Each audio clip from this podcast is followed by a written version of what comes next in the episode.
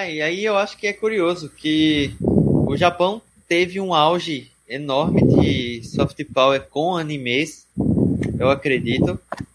Mas eu diria que hoje em dia anime não é mais o, o centro das atenções. Eu acho que ele está diluído em outras coisas também. Até porque, como outros países da Ásia, como a Coreia também, estão investindo tanto em soft power, a gente acaba se deparando com o fenômeno do Oriente, né? Das pessoas generalizarem tudo de uma vez. Do tipo, ah, esses desenhos aí, orientais aí, esses desenhos japoneses aí, com esses coreanos aí que dançam aí, que esse negócio aí de música aí, que. Enfim, como se tudo fosse uma coisa só. Enfim, tem esse problema, mas eu sei que no início dos anos 2000 o Japão ele chamou muita atenção pelo anime, sem dúvida nenhuma. Ah, o começo da venda de mangás no Brasil que explodiu também, começou, tinha Conrad, JBC, Panini, várias editoras soltando vários títulos ao mesmo tempo, várias coleções. O Japão tem um peso fortíssimo na venda de produtos, na, na veiculação de, de anúncio na TV, de jogos, enfim, de tudo mais. Mas hoje em dia, provavelmente, nem tanto o Japão tem tanta força quanto antes já teve, né? Pelo menos é, consegui enxergar na internet, porque tanto essa generalização de considerar o Oriente uma coisa só, e incluir qualquer coisa, música, como K-pop ou, sei lá, cinema, de alguma pessoa leiga assistir o Parasita, que é um filme coreano que ganhou Oscar e tudo mais, muito premiado, muito reconhecido pela sua qualidade técnica, pela sua, enfim, capacidade de contar uma história que conseguiu chamar a atenção do mundo a ponto de ganhar Oscar e tudo mais, como uma obra oriental. Leigos às vezes generalizam dessa forma. Mas eu sinto que o Japão teve um espaço único, assim, só dele mesmo no início dos anos 2000. Tinha os eventos de anime, tinha os programas na TV, tinha as séries, tinha as músicas, o, o, o J-pop fazendo sucesso, cantores vindo fazer show no Brasil de vários tipos.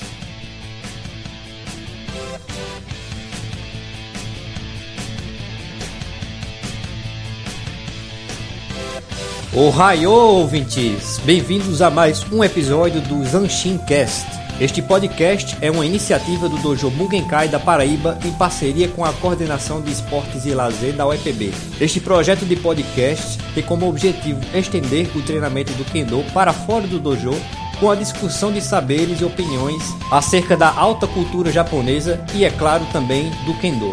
No entanto, não nos dirigimos somente aos kendokas, mas também a qualquer um que tenha interesse em aprender mais sobre o kendo e a cultura japonesa. No mais, vamos aos participantes. Banzai! Banzai! Banzai! Boa noite a todos, eu sou o Raniel Lucas, sou o Ikkyo do Kendo, estudante de psicologia também. E eu estou esperando o Leonardo da Vinci da modernidade agora. eu sou Irenilda Medeiros, sou responsável pelo Kendo em Campina Grande, sou o terceiro dan de Kendo e eu sempre me pergunto o que é que eu estou fazendo aqui nesse podcast com vocês.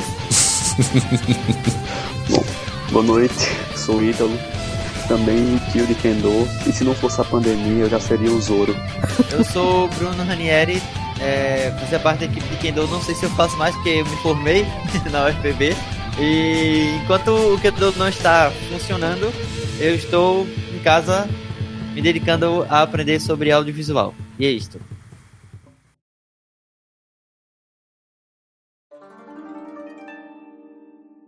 Eu vos chamei aqui, meus caros, para a gente falar de um, de um assunto que foi mais uma impressão pessoal com alguns exemplos, alguns não, vários eu diria, de que a nossa cultura aqui no Ocidente, quando eu digo Ocidente de maneira bem pouco específica, sem referenciar nenhum autor nem nada, eu lembro até de um.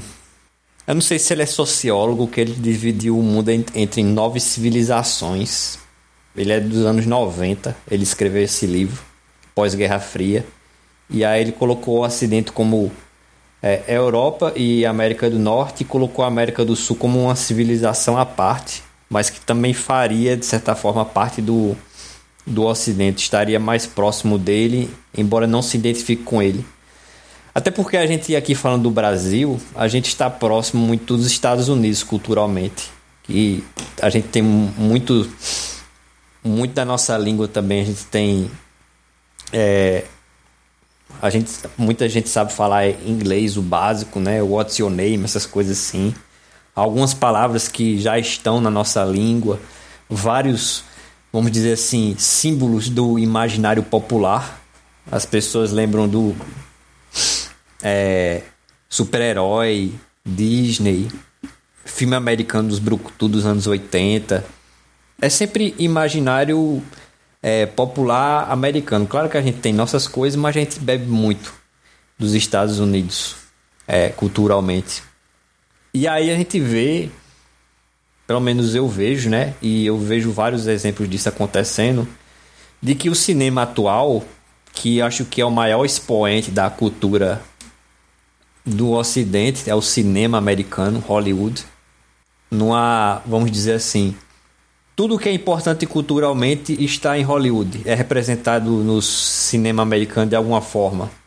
Embora a indústria dos jogos, por exemplo, ela tenha desbancado em termos de lucro o cinema, o cinema ainda detém a sua importância de formar o imaginário popular. E a gente vê esse imaginário popular atualmente, ele se fazendo valer muito de obras antigas, principalmente dos anos 80. As obras mais famosas que acho que a gente pegar um afegão médio para é, e perguntar para ele derivam da, daquela, daquela época, dos anos 80. Star Wars, Sylvester Stallone, Batman, já teve filme é, dele naquela época, um bocado de coisa que está sendo reciclada agora. E não tem nada muito de novo, assim, vindo para cá. Eu não sei se vocês compartilham da mesma impressão que é meio que a gente ficou parado nos anos 80. No, eu acho que com relação ao âmbito de, de cinema, de filmes, é, realmente é como se a gente tivesse usado tudo que a gente tinha para usar e a gente só está reinventando com as novas tecnologias visuais, né, os filmes que já tínhamos. É, filmes que eram anos 80, anos 70 de super-heróis, né, que agora é a, a sensação do momento, tipo Capitão América, é, Mulher Maravilha, Batman. Antes eram filmes de, de orçamentos minúsculos, mas que atingiam um certo sucesso. Era uma novidade na época, por causa que eram as primeiras retratações em, no cinema dos personagens das HQs, né, que estavam em é, certa alta. Hoje em dia, quase 30, 30 anos depois, né, a gente tá revivendo a mesma coisa, os mesmos filmes, as mesmas histórias, porque as histórias não mudaram, né? A gente tá revivendo essas histórias, só que a única diferença é com as, os avanços tecnológicos, né, do CGI, da, das interpretações, né, diretores tentando dar uma, uma pitada assim, um, uma visão diferente para a mesma história, mas no final acaba não mudando muita coisa. A gente tira disso dos Vingadores mesmo, né? Porque muitas muita vezes você vai assistir um filme, alguém que já conhece a HQ já sabe como é que vai acabar o filme, já sabe. Então não mudou nada, mudou somente a qualidade tecnológica para apresentação visual, né? É, eu acredito que, na verdade, é, o mercado está se reciclando no que já conhece, tentando fazer cross-mídia com usando o jogo, filme, série, quadrinho, tentando fazer o máximo de o máximo de afluentes possíveis de uma única franquia, uma única marca para atingir mais público o máximo possível. Então, uma hora tem fim, né? Uma hora coisas novas chegam para substituir. Então, por mais que pareça que tá tudo estagnado, eu acredito que conforme o tempo passa, é inevitável vir histórias novas, franquias novas, enfim, posicionamentos novos das empresas para criar novos tipos de produtos. Mas eu também sinto que esse hype da nostalgia está muito grande e é mais seguro para as empresas investirem em franquias que já dão sucesso, que já são conhecidas, que já são famosas, que já se estabeleceram, do que arriscar algo novo. Então, às vezes propostas muito inovadoras de filmes ou de, sei lá, séries é mais difícil se aceita. E aí eles arriscam mais no que é certo. Pelo menos no cinema. Aí você entra na contrapartida que é a Netflix. por exemplo, se eu não estou enganado, aquela série dos Cambito da Rainha, hum. é muito esquisito o nome. É, é. eu, eu, sei. É, eu essa é aquela série da, da guria sempre, xadrezista, né? É. Se você é do Nordeste, você imagina as canelas da rainha de todo jeito. Diga aí o que é que e tem essa que série. Tem? Essa série, ela foi recusada inúmeras vezes de, de ser publicada, de ser gravada, de ser feita e tal. Só quem aceitou foi a, quem aceitou produzir, fazer e tal foi a Netflix, se eu não estou enganado. Tem uma história dessa aí. E aí, veja só, foi um sucesso danado, todo mundo assistiu e tal. As pessoas falavam disso, comentavam e tudo mais foi um hype momentâneo bem considerável. Chamou muita atenção a narrativa da, da série e foi algo que tradicionalmente não ia para o mercado de jeito nenhum. Então, assim, existe uma estagnação de um lado, mas por outro lado também coisas novas o tempo todo tem possibilidade de surgir aí. Então, Muito é, bom lembrar o Gambito da Rainha. Tu falou Netflix, eu lembrei, acabei lembrando, para confirmar ainda mais que estamos presos nos anos 80. Qual é a série mais o, a, como é que se diz, o carro-chefe da Netflix. Qual é a, a, série mais famosa da Netflix que vocês lembram agora? Bagulhos Estranhos. Bagulhos Estranhos.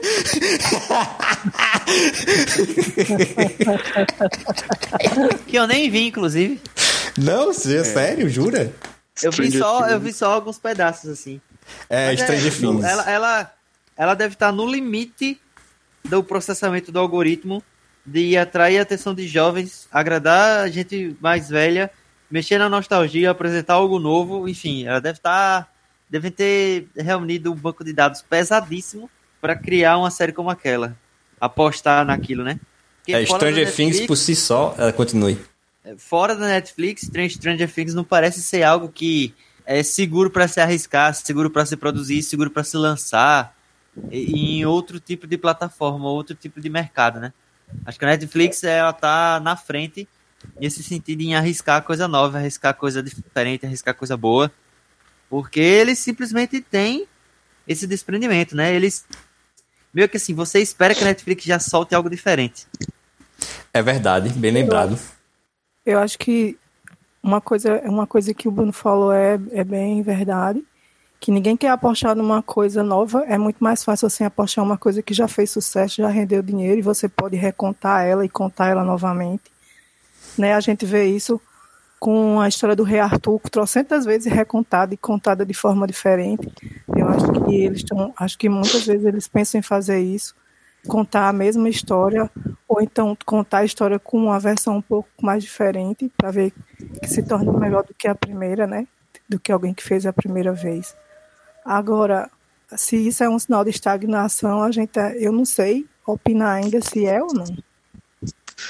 Olha, pelo que eu estou vendo aqui, em todo momento que a gente falou sobre a criação de filme, apostar em novos títulos, em novos enredos, uma coisa que estava em comum em todas as falas era com relação ao mercado, né? É, de fi, o mercado ele aposta naquilo que é nostálgico, o mercado aposta naquilo que já é seguro. Então, talvez essa estagnação não estaria em si, no, em, em si, nos investimentos, no capitalismo, no mercado que gira em torno do, da indústria do cinema e não nos filmes, no conteúdo, no cinema em si. Como assim? Por exemplo, o é... dinheiro destinado para criar as coisas está engessado, entendeu? Geralmente Exatamente, está engessado nas mesmas coisas procuram realmente só investir nas mesmas coisas e não destinar um capital maior para algo novo, algo mais arriscado, sabe?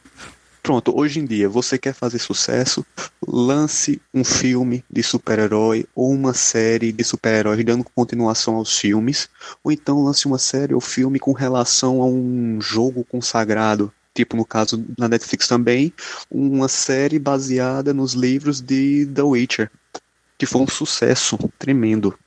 Talvez é, o mercado em si que investe nisso, que o, o dinheiro que está sendo investido na, no cinema esteja estagnado no saudosismo e não as obras em si, porque obras temos de, de, de bolo.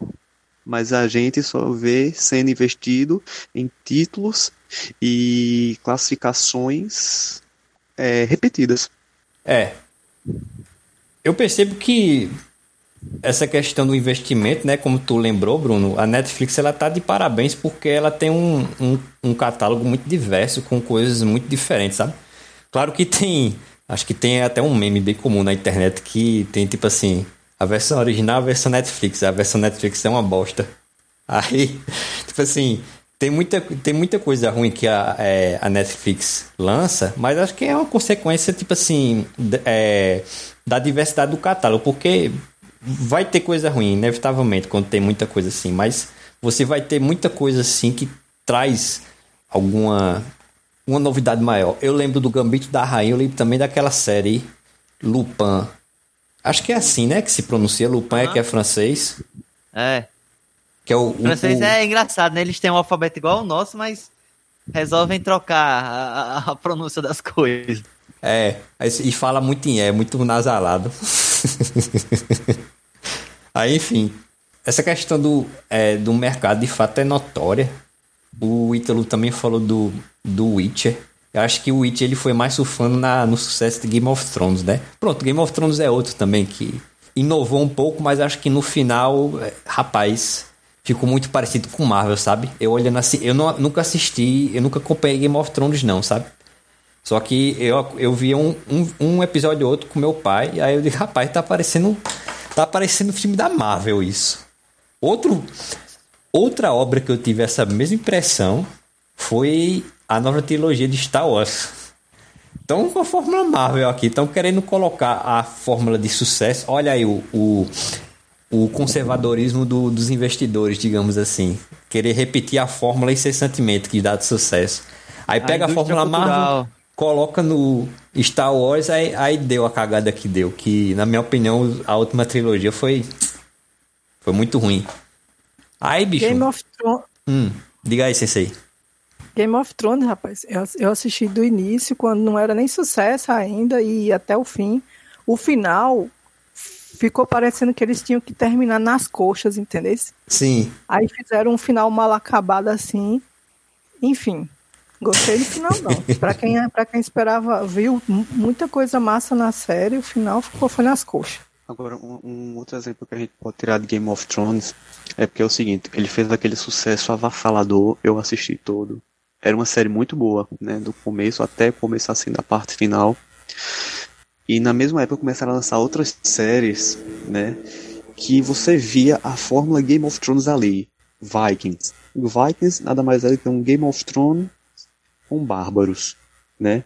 Aí lançou outra série lá que era bem eu esqueci agora, é, não sei o que Kingdoms, né? Que também é uma série muito semelhante a Game of Thrones, tinha aquele lance político, lance territorial, as conversas, é, traições tava copiando a receita, a, a, receita do sucesso, mas no fim acabaram não dando tanto, tão certo assim, né?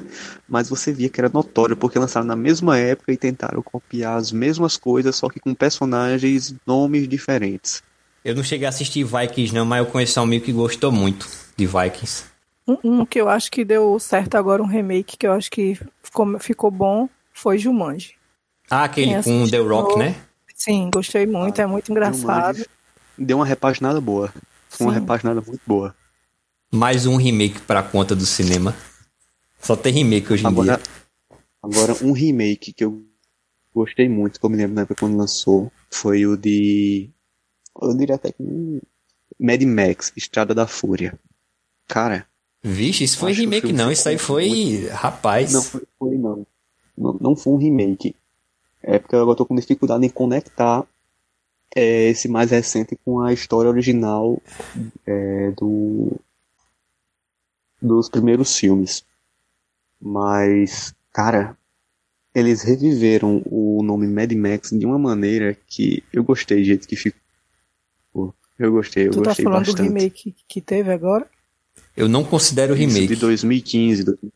Então, eu, eu não gostei. Assim, claro hum. que se você for comparar todos os elementos que você vê de fotografia, do vídeo em si, da, dos defeitos especiais na época, né, comparado com que hoje, com hoje o som e tudo, mas era, é melhor de ser assistido que o, o de agora, porque eles mudaram muita coisa, muita coisa. Então, Sim. assim, para fazer um remake com tanta mudança, ficou desagradável de ver para quem já tinha visto o antigo, entendeu? Eu não gostei muito, não. Mas esse aí, não sei se é o mesmo que tu tá falando. É o Fury Road, aquele que tem a, a Furiosa. É, esse recente com o Tom Hardy. Como... E o Immortan Joe, aquele bicho da máscara. Foi esse que Sim, a senhora assistiu? Mas foi.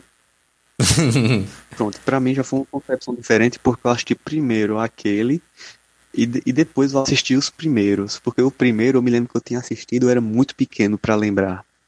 Então, para mim, o que ficou mais marcante foi justamente o mais novo. Então, talvez. Fizeram um remake agora também de He-Man. Cara, ficou muito ruim. De desenho. Muita gente falou isso. Muito ruim. E eu, até, eu até falei pra Daniel, eu disse assim, ó, se antigamente quem era criança podia assistir He-Man, quem é criança agora não dá pra assistir esse He-Man agora, não. aí, aí a Renata até falou, é, mas eu acho que não é muito, não é para o, o público mesmo de criança assistir, talvez seja para crianças. o público mais adulto. Eu disse, é. O público é, saudosista. É, mas o saudosista é grande, né? Porque as crianças mesmo é. dá pra assistir. Eu não considero o novo Mad Max um remake e isso tem a ver com a próxima pauta. Por que, é que eu não considero o Mad Max um remake? O Ítalo usou a palavra certa, reviveu. Porque ele não simplesmente copiou a fórmula Mad Max, tipo assim, copiou e colou assim, de uma maneira bem rasa, ou uma coisa foi esdrúxula. Outro exemplo que me vem à cabeça é Cobra Kai. Cobra Kai, ele pega o antigo e, e recontextualiza pro, pro agora, sabe? Ele, ele é revivido, ele. Como é que eu posso dizer? Ele, ele não é uma cópia barata. uma história, contando uma história e que não deixa de estar de tá dentro do viés do que era antigamente. Isso. Ele pega o antigo e readapta para as nossas impressões atuais modernas e, e tal. Seria, né? E com a visão Aquele de cada um, né? Como é que Daniel Larusso via ele lá, o outro que esqueci o nome, quem puder me ajudar agora, que eu esqueci. Johnny, John é, Lawrence. Johnny Lawrence.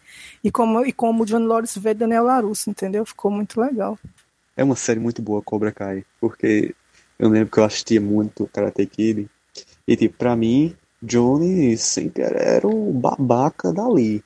Mas depois que você começa a ver a visão de John, ele é continuava sendo um babaca, porém ele tinha razões. É, tudo é uma questão de perspectiva e narrativa, né? Quando você uhum. encontra Exatamente. uma história posiciona uma pessoa, um antagonista, numa outra posição, num outro tipo de visão, você ressignifica a história. E realmente a Cobra Kai, na verdade, foi uma série feita pelo YouTube. O YouTube lançou Cobra Kai Isso, no próprio YouTube, no serviço lá que você pagava e tal. Só que ninguém viu. A Netflix, a Netflix foi, comprou e soltou e todo mundo viu. Então, tipo, distribuição é a chave. Mais uma vez aquele negócio do mercado que tu falou. O quê? Não lembro. Questão de investimento, né? Você ter o investimento correto na obra certa. Ah, né? Não, mas nem, nem isso. O YouTube teve o investimento correto na obra certa, com os atores certos, com tudo certo. Só que sem a distribuição correta. O YouTube não soube, enfim, agregar o valor necessário ou chamar a atenção necessária para as pessoas prestarem atenção na série, dentro dela, dentro da plataforma do YouTube. Já a Netflix, a Netflix conseguiu, enfim, comprou a série, soltou do seu próprio canal e de repente explodiu. Talvez o investimento errado do YouTube tenha sido só no marketing de distribuição desse conteúdo. É, porque é, é, o que ele falou, né? Porque é o seguinte, a gente cresceu com o YouTube sendo um canal para a gente ver vídeos curtos. O YouTube foi feito para ser algo gratuito. A partir do momento que algo que era gratuito, que já tínhamos uma cultura de ver vídeos curtos e tudo mais, tentou virar um stream para a gente ter que pagar para assistir coisas que a gente poderia muito bem assistir em canais de streaming, né, já direcionados para isso, ele perdeu um o foco que é, o público sente isso, é inconscientemente ou não. Então é o, mesmo, é, é o seguinte: tentaram vender o produto correto, mas na, no lugar errado. Na né? plataforma errada, né? Exatamente, é a mesma coisa que você querer vender um carro na padaria, é a mesma coisa, o mesmo carro ser vendido numa concessionária, é o mesmo carro, modelo, novinho e tudo mais, mas não se encaixa, não se encaixa com o ambiente que ele está. Então, tem muito disso também, o marketing também. O YouTube não foi feito para ser streamer, ele pode até tentar. Pode tentar, é, tentar umas novas jogadas de marketing, porém, é, desvincular o YouTube da, da ideia original dela de vídeos, de algo mais caseiro, né? É casual caseiro, também. Mais, é casual, isso, essa é a palavra, algo mais casual para vi, para virar algo tipo mais streaming, tipo uma Netflix, algum um canal onde você senta, passa a tarde maratonando séries, não creio que se encaixa com o nome YouTube. Ele falando aí, eu lembrando, vocês falando de mercado, no meu universo de biblioteca, né? É, acho que é a mesma coisa. Às vezes a gente tem o mesmo livro, o mesmo suporte, né? Agrega o mesmo valor e a gente coloca em algumas bibliotecas. Você vai ter o consumo daquele mesmo material, em outros locais não. E fica a pergunta, né? É porque a disponibilização, é porque não foi feito o, marketing direito daquilo ali tem, tem a ver com essas questões aí. Mas eu acho que o que o Ítalo falou, completando o que o Bruno falou aí também, acho que é a, a, a, o que não deu certo nesse ingrediente dessa receita aí mesmo foi colocar o, negócio bom, mas na plataforma que o povo não estava afim de pagar para assistir ali. Pois bem, então, continuando meu, meu paralelo, eu utilizei essa palavra que tu também utilizou, reviver, que agora eu mudo para renascer, é renascença, né? dá para traçar esse paralelo histórico da mesma forma que, vamos dizer assim, todo mundo que fez escola sabe disso, né? Da questão da Renascença italiana e tal, questão do a reforma, reforma protestante, a contra-reforma e tal, todo aquele período histórico da Itália do século XVI e século XV e tal, que nós tínhamos é, o que alguns historiadores chamam de Idade das Trevas, que foi um período é, da história do do Ocidente da Europa que não houveram avanços tecnológicos e artísticos, pelo contrário, fala-se em retrocesso. Você pega as obras de arte e as obras arquitetônicas que os romanos e os gregos conseguiam fazer, e você compara com o que a Europa da Idade das Trevas é, fez. E aí você tem um ressurgimento desta, vamos botar da glória mesmo, do o Império Grego e Império Romano, muito através do movimento artístico, dos mecenas, né? Os mecenas italianos, os patrocinadores, no caso, de artistas como Michelangelo e Leonardo da Vinci. Muito do que a gente, do que esses artistas puderam resgatar veio do do Império Bizantino.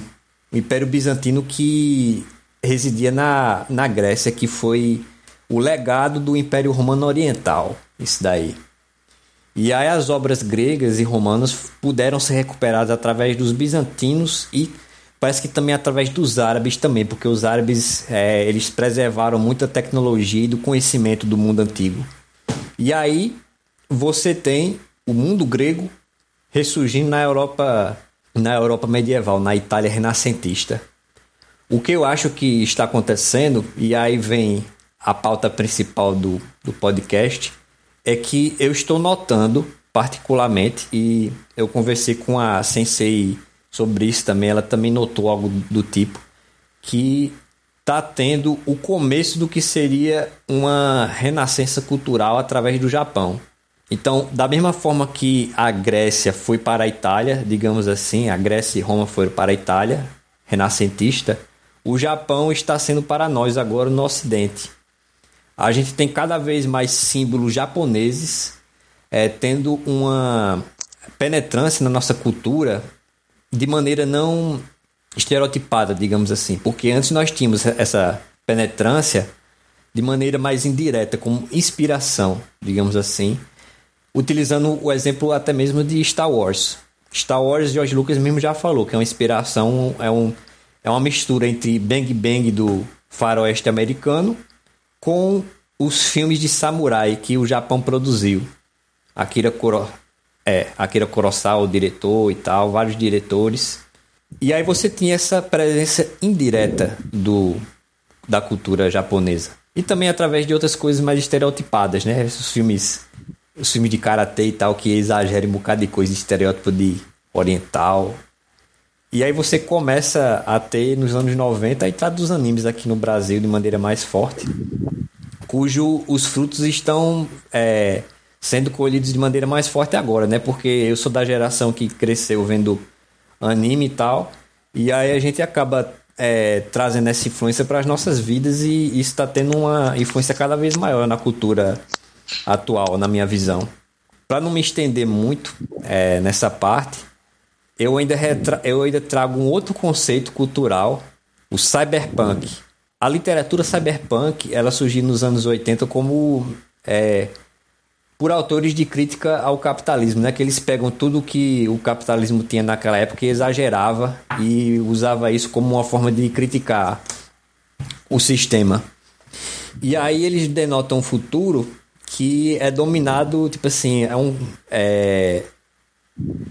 Eu não sei se dominado seria a palavra certa, mas tem uma influência muito forte da cultura japonesa no mundo futuro essa crítica ela não veio, é, tipo assim, ela não foi uma coisa fantasiosa, né? Ele foi um, uma observação quase que científica, eu diria, e que agora a gente está vendo o que eles, esses autores previram se realizar, é, de certa forma, na nossa atualidade, né? Cada vez mais eu vejo é, obras japonesas, o imaginário japonês ganhando força na cultura popular. É bem lembrada a parada do dos movimentos cyberpunk, etc e tal, quando mostram o futuro, tá cheio de letreiro com ideograma kanji, coisas em katakana, brilhando em neon, não sei o que. que tipo, no Japão é assim, né? Mas a imaginação do futuro é como se nenhum idioma mais é, tivesse suas particularidades ou suas, enfim, suas diferenças, né? Todo mundo é capaz de ver tudo ou publicidade de, de todo tipo aparece para todo mundo de todo, de todo jeito tem anúncio de tudo que é idioma em regiões que teoricamente seriam americanas, digamos assim, né? Ou povoada por povos em teoria ocidentais, tem um monte de anúncio em japonês rolando. Bruno, Bem... aí me ah. diga aí, o que é que você acha? Tipo assim, você tem essa mesma percepção que eu tô tendo, você discorda de alguma forma que, tipo assim, cada, é cada vez mais crescente a influência da cultura japonesa vamos dizer aqui no Brasil, principalmente, porque também tem nos Estados Unidos, mas nós não somos americanos, né, para saber dizer. Na verdade, a gente somos. Eles aqui não são só, né? É, sim, é estadunidense, né? É. Então, o que que acontece? Tem uma palavra para isso que eu esqueci. Eu vi no Nerdologia sobre a Coreia, e é uma palavra chamada soft power. Hum, isso é coisa geopolítica também. Exa exatamente. São pressões culturais externas que países fazem para carregar cargas culturais para outros povos e, consequentemente, ganhar mais poder econômico por isso, né? Porque se você passa um pouco da cultura coreana para outro país e você vende produtos ou você tem, enfim, uma indústria cultural econômica voltada para fora do seu país, né? Pessoas que consomem aquilo fora vão dar dinheiro para você dentro. A empresa, ela é da Coreia. E se ela vende CD de K-pop nos Estados Unidos ganhando em dólar, ela ganha mais, né? Só para explicar essa questão, hard, é, hard power e soft power são conceitos da geopolítica. Basicamente, hard power é tipo assim, é tipo assim, é poder político, digamos assim, é, é, é a capacidade de exercer pressão política. E aí você tem um hard power que é, é botas no chão, é basicamente o exército, digamos assim, a força bruta. Mas você também tem o soft power, que é propaganda e tal, essas coisas culturais assim, que também exerce influência porque diz respeito ao pensamento, né? Aí é basicamente isso. É, e aí eu acho que é curioso que o Japão teve um auge enorme de soft power com animes, eu acredito. Mas eu diria que hoje em dia anime não é mais o, o centro das atenções. Eu acho que ele está diluído em outras coisas também. Até porque, como outros países da Ásia, como a Coreia também, estão investindo tanto em soft power, a gente acaba se deparando com o fenômeno do Oriente, né? Das pessoas generalizarem tudo de uma vez. Do tipo, ah, esses desenhos aí orientais aí, esses desenhos japoneses aí, com esses coreanos aí que dançam aí, que esse negócio aí de música aí, que, enfim, como se tudo fosse uma coisa só. Sim. E a gente que meio que diferencia, sabe o que, que é da China, o que, que é Japão, o que, que é Taiwan, o que, que é, sei lá, Hong Kong, de onde vem, é, tal coisa. Enfim, tem esse problema, mas eu sei que no início dos anos 2000 o Japão ele chamou muita atenção pelo anime, sem dúvida nenhuma a, o começo da venda de mangás no Brasil, que explodiu também. Começou, tinha Conrad, JBC, Panini, várias editoras soltando vários títulos ao mesmo tempo, várias coleções, várias. Era, era o reflexo, né? Tá passando na TV, então vamos soltar o mangá. Aí tá passando na man... o, o mangá na banca, a TV, o desenho na TV, vamos trazer produto e tal. E aí eu acho que foi um boom mesmo, onde a gente sabia que realmente o Japão tem um peso fortíssimo na venda de produtos, na, na veiculação de, de anúncio na TV, de jogos, enfim, de tudo mais. Mas hoje em dia, provavelmente, nem tanto o Japão tem tanta força quanto antes já teve, né? Pelo menos é, consegui enxergar na internet, porque tanto essa generalização de considerar o Oriente uma coisa só, e incluir qualquer coisa, música, como K-pop, ou sei lá, cinema, de alguma pessoa leiga assistir o Parasita, que é um filme coreano que ganhou Oscar e tudo mais, muito premiado, muito reconhecido pela sua qualidade técnica, pela sua, enfim, capacidade de contar uma história que conseguiu chamar a atenção do mundo a ponto de ganhar Oscar e tudo mais, como uma obra oriental. Leigos às vezes generalizam dessa forma. Mas eu sinto que o Japão teve um espaço único, assim, só dele mesmo no início dos anos 2000. Tinha os eventos de anime, tinha os programas na TV, tinha as séries, tinha as músicas, o, o, o J-pop fazendo sucesso, cantores vindo fazer show no Brasil de vários tipos. Os eventos, cada cidade tinha o seu próprio evento de anime e, e tinha seu, suas próprias atrações, fazia sucesso e tudo mais. Tanto que dos tempos para cá, a gente tem visto que esses eventos que antes eram considerados eventos de anime, era esse o nome que a gente usava, hoje não são eventos de anime, são eventos de cultura pop, que inclui o quê? Tudo. Desde americano, é, é, séries, etc, na Netflix, filmes e coisa da Coreia, e concurso de K-pop, dança e sei lá. Fruto tudo ao mesmo tempo. Globalização, né? É, anime ficou, anime faz parte disso tudo aí. Mangá também, cosplay também, mas meio que virou uma coisa só. Hoje em dia o cara que quer investir num evento desse e quer criar um espaço só para otakus, ele tá ferrado. E grande parte do público desses eventos é fragmentado. É muita gente uhum. fazendo parte do público que vai pagar o ingresso para fazer parte do evento, para fazer as atividades do evento, para ver o show do evento, para ver o workshop do evento, para encontrar a galera do evento, para consumir dentro do evento, enfim. É bem complicado, assim. Inclusive, muita gente, muito, muitos otakus se revoltam com isso, não gostam, ficam com raiva, diz que tem raiz, não tem K-pop, não sei o que, fica uma briga, uma confusão. Mas é porque era um espaço que antes era só específico para uma, uma galera e hoje em dia ele é mais geral. É o nacionalista japonês fora do Japão, né? é bem isso. Bem isso. É uma problemática tão específica, tão otaku fedida que não tem nem como comparar. Mas é bem isso, sim. É, é perceptível que hoje, talvez o Japão. Ele. A força do Japão nessa exportação cultural. Essa importação cultural, sei lá, seja mais diluída do que tão concentrada quanto antigamente. Antigamente dava para ter certeza assim, que o Japão tava bombando. É, se for considerar a quantidade de pessoas que têm interesse em aprender coreano, eu acho que é 90% a mais de gente querendo fazer coreano do que japonês. Com certeza. Agora, uma coisa com relação a essa parte dessa globalização, né, da, do crescimento da cultura oriental, né, essa invasão oriental no, na cultura ocidental, a gente pode perceber uma coisa: estereótipos. Até um certo tempo atrás, o único estereótipo que tínhamos de orientais é que todos se você entra no filme, você tem um olhinho puxado, você consequentemente você sabe lutar, consequentemente você tem um QI de 5 mil. pra matemática só. É, é, na matemática. E tudo uma visão que a gente tinha estereotipada do, da visão americana sobre orientais. Todos eram chineses, independente de você era coreano, você era, você era chinês, né? Tudo era samurai, tudo era luta.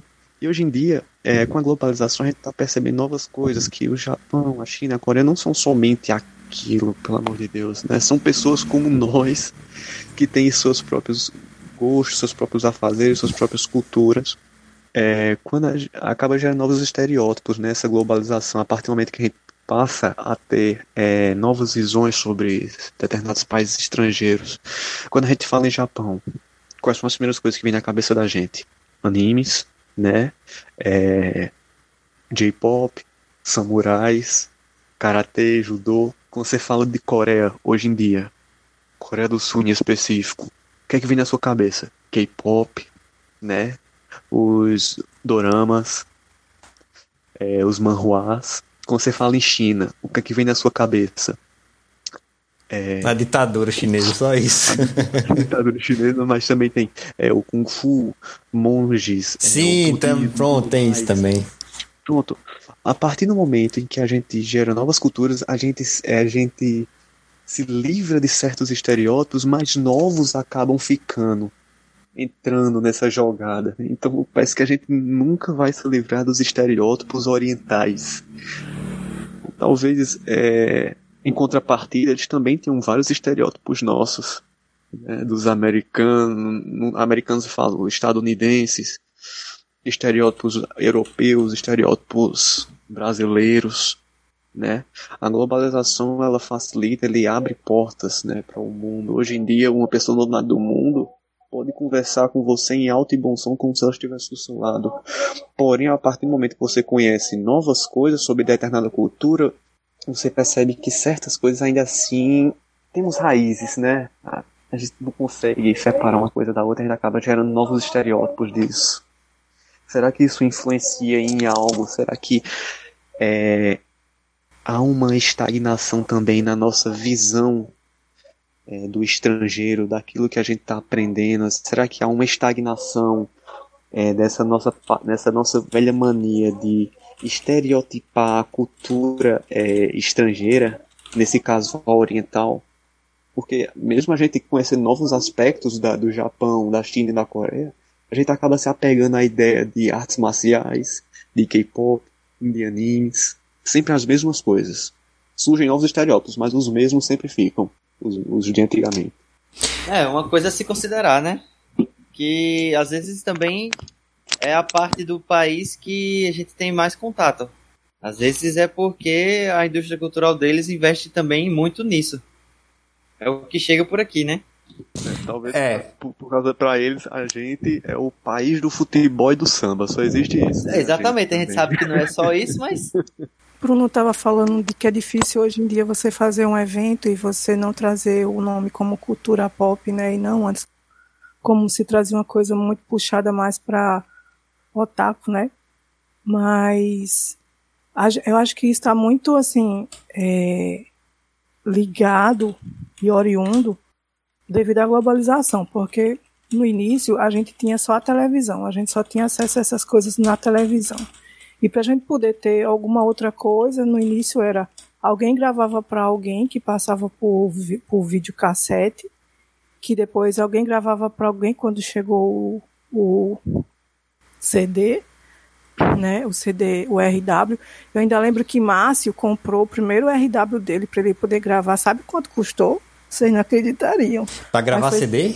Sim, foi 700 reais. Isso quando? Quando foi isso? Em 2000 ou foi em 2001? Velho, 700 reais hoje em dia deve dar uns 5 mil reais. Não, acho, acho que não era tudo. É inflação, é inflação. 2001, 700 reais em 2001, minha filha, era o mesmo que 7 mil reais. Pra mim, eu me lembro. É porque é o seguinte. Agora, hoje em dia. Em, do, eu, em 1998, eu lembro que foi. Eu lembro que foi a primeira vez que eu tive carteira assinada na minha vida. Meu salário era 248, era 268 mensal. Entendeu? Eu, eu ganho é mais que você, você, ganhava.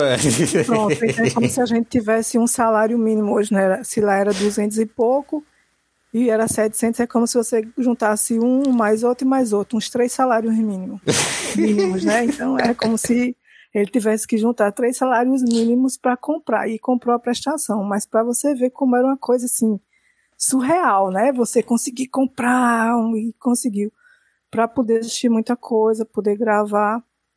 Aí você vai vendo, você vai vendo também os suportes foram mudando. E aí com a internet, com esse boom, com a facilidade de você comprar e trocar, que antigamente era muito difícil você ter um computador, e assim que quando quebrava você, era muito melhor você tentar fazer uma manutenção. Hoje em dia é muito mais fácil você comprar e trocar, se possível, logo todo o computador. E com a internet muito rápida, então é, você pode consumir diferentes culturas e ter um leque muito grande. O YouTube também favoreceu a isso. E, e tantas outras coisas que surgiram na internet. Mas aí a gente está falando antes disso de uma década que você só tinha televisão. Então você tinha o Jasper, você tinha quem me ajuda mais aí, Jiraya, Jademan. Depois você tinha os, os outros desenhos que foram surgindo da década de 80 e você tem o, o que se tornou mais famoso em televisão aberta aí, que foi Cavaleiro dos Zodíacos, que a gente tinha na época, e depois você tem Samurai X, né, que acabou nem sendo transmitido o final em televisão aberta, porque achava que não era muito bom para uma criança ver o final de Samurai X, né? Não, não se passou e eu fiquei na época virada de raiva porque eu queria ver e não não tinha visto. Então você tem todas essas hoje em dia todas essas outras culturas diferentes porque você pode ter acesso, então fica bem complicado. Mas eu acho que a, o, que, o que não deixa é, o, o Japão ser esquecido e ele acaba vindo muitas vezes de volta para a gente ter esse consumo é porque lá eles não têm muito essa figura que às vezes a gente tem aqui de querer ter um preconceito. Então, anime lá é consumido por criança, por idoso, por qualquer coisa, por qualquer gênero e também por qualquer faixa etária e por qualquer aspecto. Você tem anime em relação a futebol, você tem anime em relação à fantasia, em rela... enfim, todos os gêneros que a gente possa imaginar. É, o Bruno até tinha comentado comigo, eu esqueci o nome de um que está sendo muito famoso agora. A minha filha chegou até a assistir, eu não conhecia, o Bruno comentou. Kimetsu no Yaiba? Isso, é, que para mim está sendo novidade, para ela e o Márcio eles já tinham assistido até. E você vê, eles não têm, então eles têm um, têm um consumo muito grande, então eles, eu acho que essa cultura acaba voltando para a gente. Eu acho que se também você voltar também para um universo de, de filme. Se você assistir os filmes de Akira Kurosawa, você assistiu Os Sete Samurais, apesar de ser preto e branco, mas uma pessoa começar a assistir ele é atemporal, o, a, o que se trabalha, o que se retrata lá. Se você assistir Desuzala também, se você assistir Sonhos também. E tem um outro filme que eu assisti, que eu assisti, que eu acho que é Depois da Chuva, então, assim, são filmes que trabalham é, temáticas que são atemporais, que você nem espera, mas que eles acabam quando você assiste e você diz, ah, então é por isso, sabe? Então, a gente acaba sempre, sempre tendo que se remeter de volta, de alguma forma, bem, sendo bem-vindo essa cultura japonesa pra gente. Eu ia pegar esse ponto, na verdade, da questão do retorno, também como é que se dá do estereótipo, sensei, porque, tipo assim, a gente fala de estereótipo, né? Podendo ser ou uma coisa, vamos dizer assim, exótica ou uma coisa bizarra, né? A representação do estrangeiro é uma coisa universal para toda cultura, né? Porque o estrangeiro para qualquer pessoa é uma criatura estranha, vamos, de maneira bem genérica. E aí ele é representado geralmente ou de maneira exótica ou de maneira bizarra, né? Você também tem, vou dar um, um exemplo do cinema. Você tem tanto o estrangeiro, o alienígena, como do Alien versus Predador, o bicho, um monstro que está lá para te devorar. E você também tem o alienígena exótico, que está lá para lhe ajudar com as novidades que ele traz, que é o aquele ETzinho do filme do o menino da bicicleta que passa na frente da lua, todo mundo sabe qual é. E aí você tem essas, esses dois extremos e ele é a representação do estrangeiro, né? É o, como é que o estrangeiro se dá para nós. Este é um primeiro nível de, de contato, vamos dizer assim, através do estereótipo. Não tem como fugir muito disso. O segundo estágio que eu diria que vem depois disso é quando você tem quando você começa a aprender mais quem é esse estrangeiro, você começa a ver mais humanidade nele. Nem ele é tão mágico e tão incrível quanto o ETzinho, nem ele é tão monstruoso quanto você pensava quando era o, o Alien, do Alien vs Predador e tal. Você passa a ver ele mais como um semelhante aos poucos, vamos colocar assim. Como é que isso se dá? É quando a gente foge daquela questão que eu citei anteriormente, que George Lucas, por exemplo, em Star Wars, ele estava pegando estrangeiro e ele estava mantendo estrangeiro. Não, agora é o estrangeiro que está conseguindo chegar até nós. E vocês falaram aqui também não é só uma coisa japonesa, não, é uma coisa oriental no geral. Eu não incluí os coreanos porque o que tem vindo é, deles da Coreia para cá, eu não vejo assim identidade da Coreia, digamos assim, tipo assim, o que é que é de fato coreano, além da língua, além do e, e da etnia da, daquelas pessoas do K-pop, por exemplo. A gente vê, por exemplo, além dos animes, você tem o samurai. O samurai, ele veja bem, ele é um guerreiro, mas ele é um tipo diferente de guerreiro que se diferencia dos demais, porque ele é japonês. Qual é o samurai, entre aspas, coreano, por exemplo? Entende o que eu quero dizer? A gente não tem uma noção assim de. Real, talvez. Identidade. A gente comece a perceber um pouco mais além hum. no cinema, com Parasita, por exemplo, ou com outras manifestações que vão começar a aparecer. Tem, por exemplo, alguns animes chineses que estão na Netflix que são bem culturais.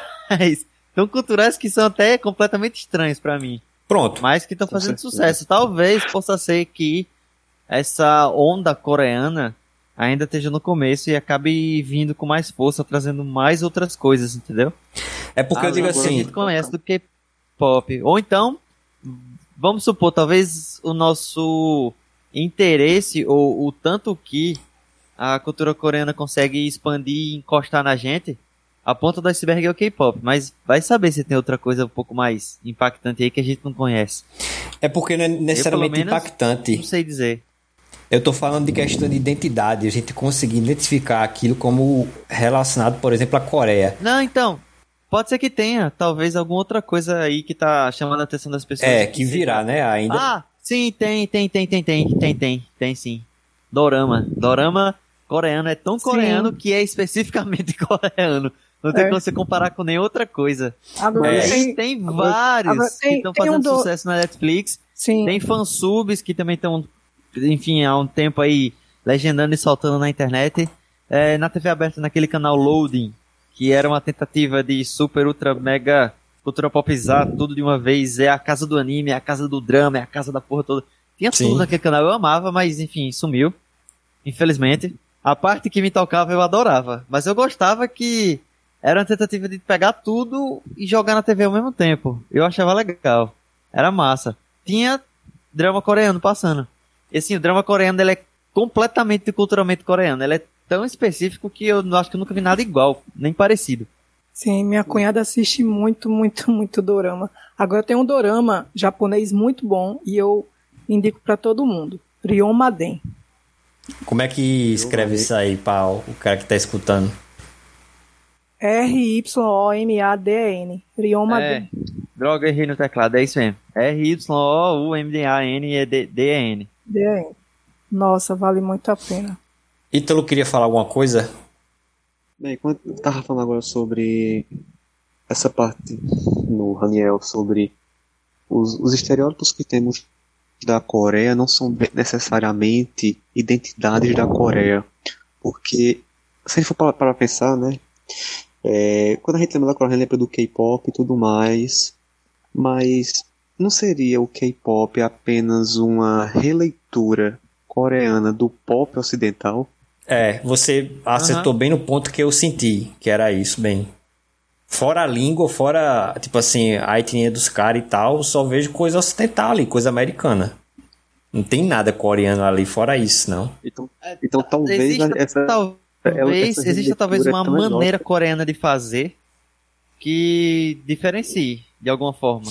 É, tipo, talvez o, o K-pop ele esteja virando um estereótipo coreano por causa que ele é tão exótico. Ele, ele fez uma releitura tão é, singular do pop americano que acabou virando uma identidade própria. Você consegue distinguir hoje em dia o K-pop do pop americano em si.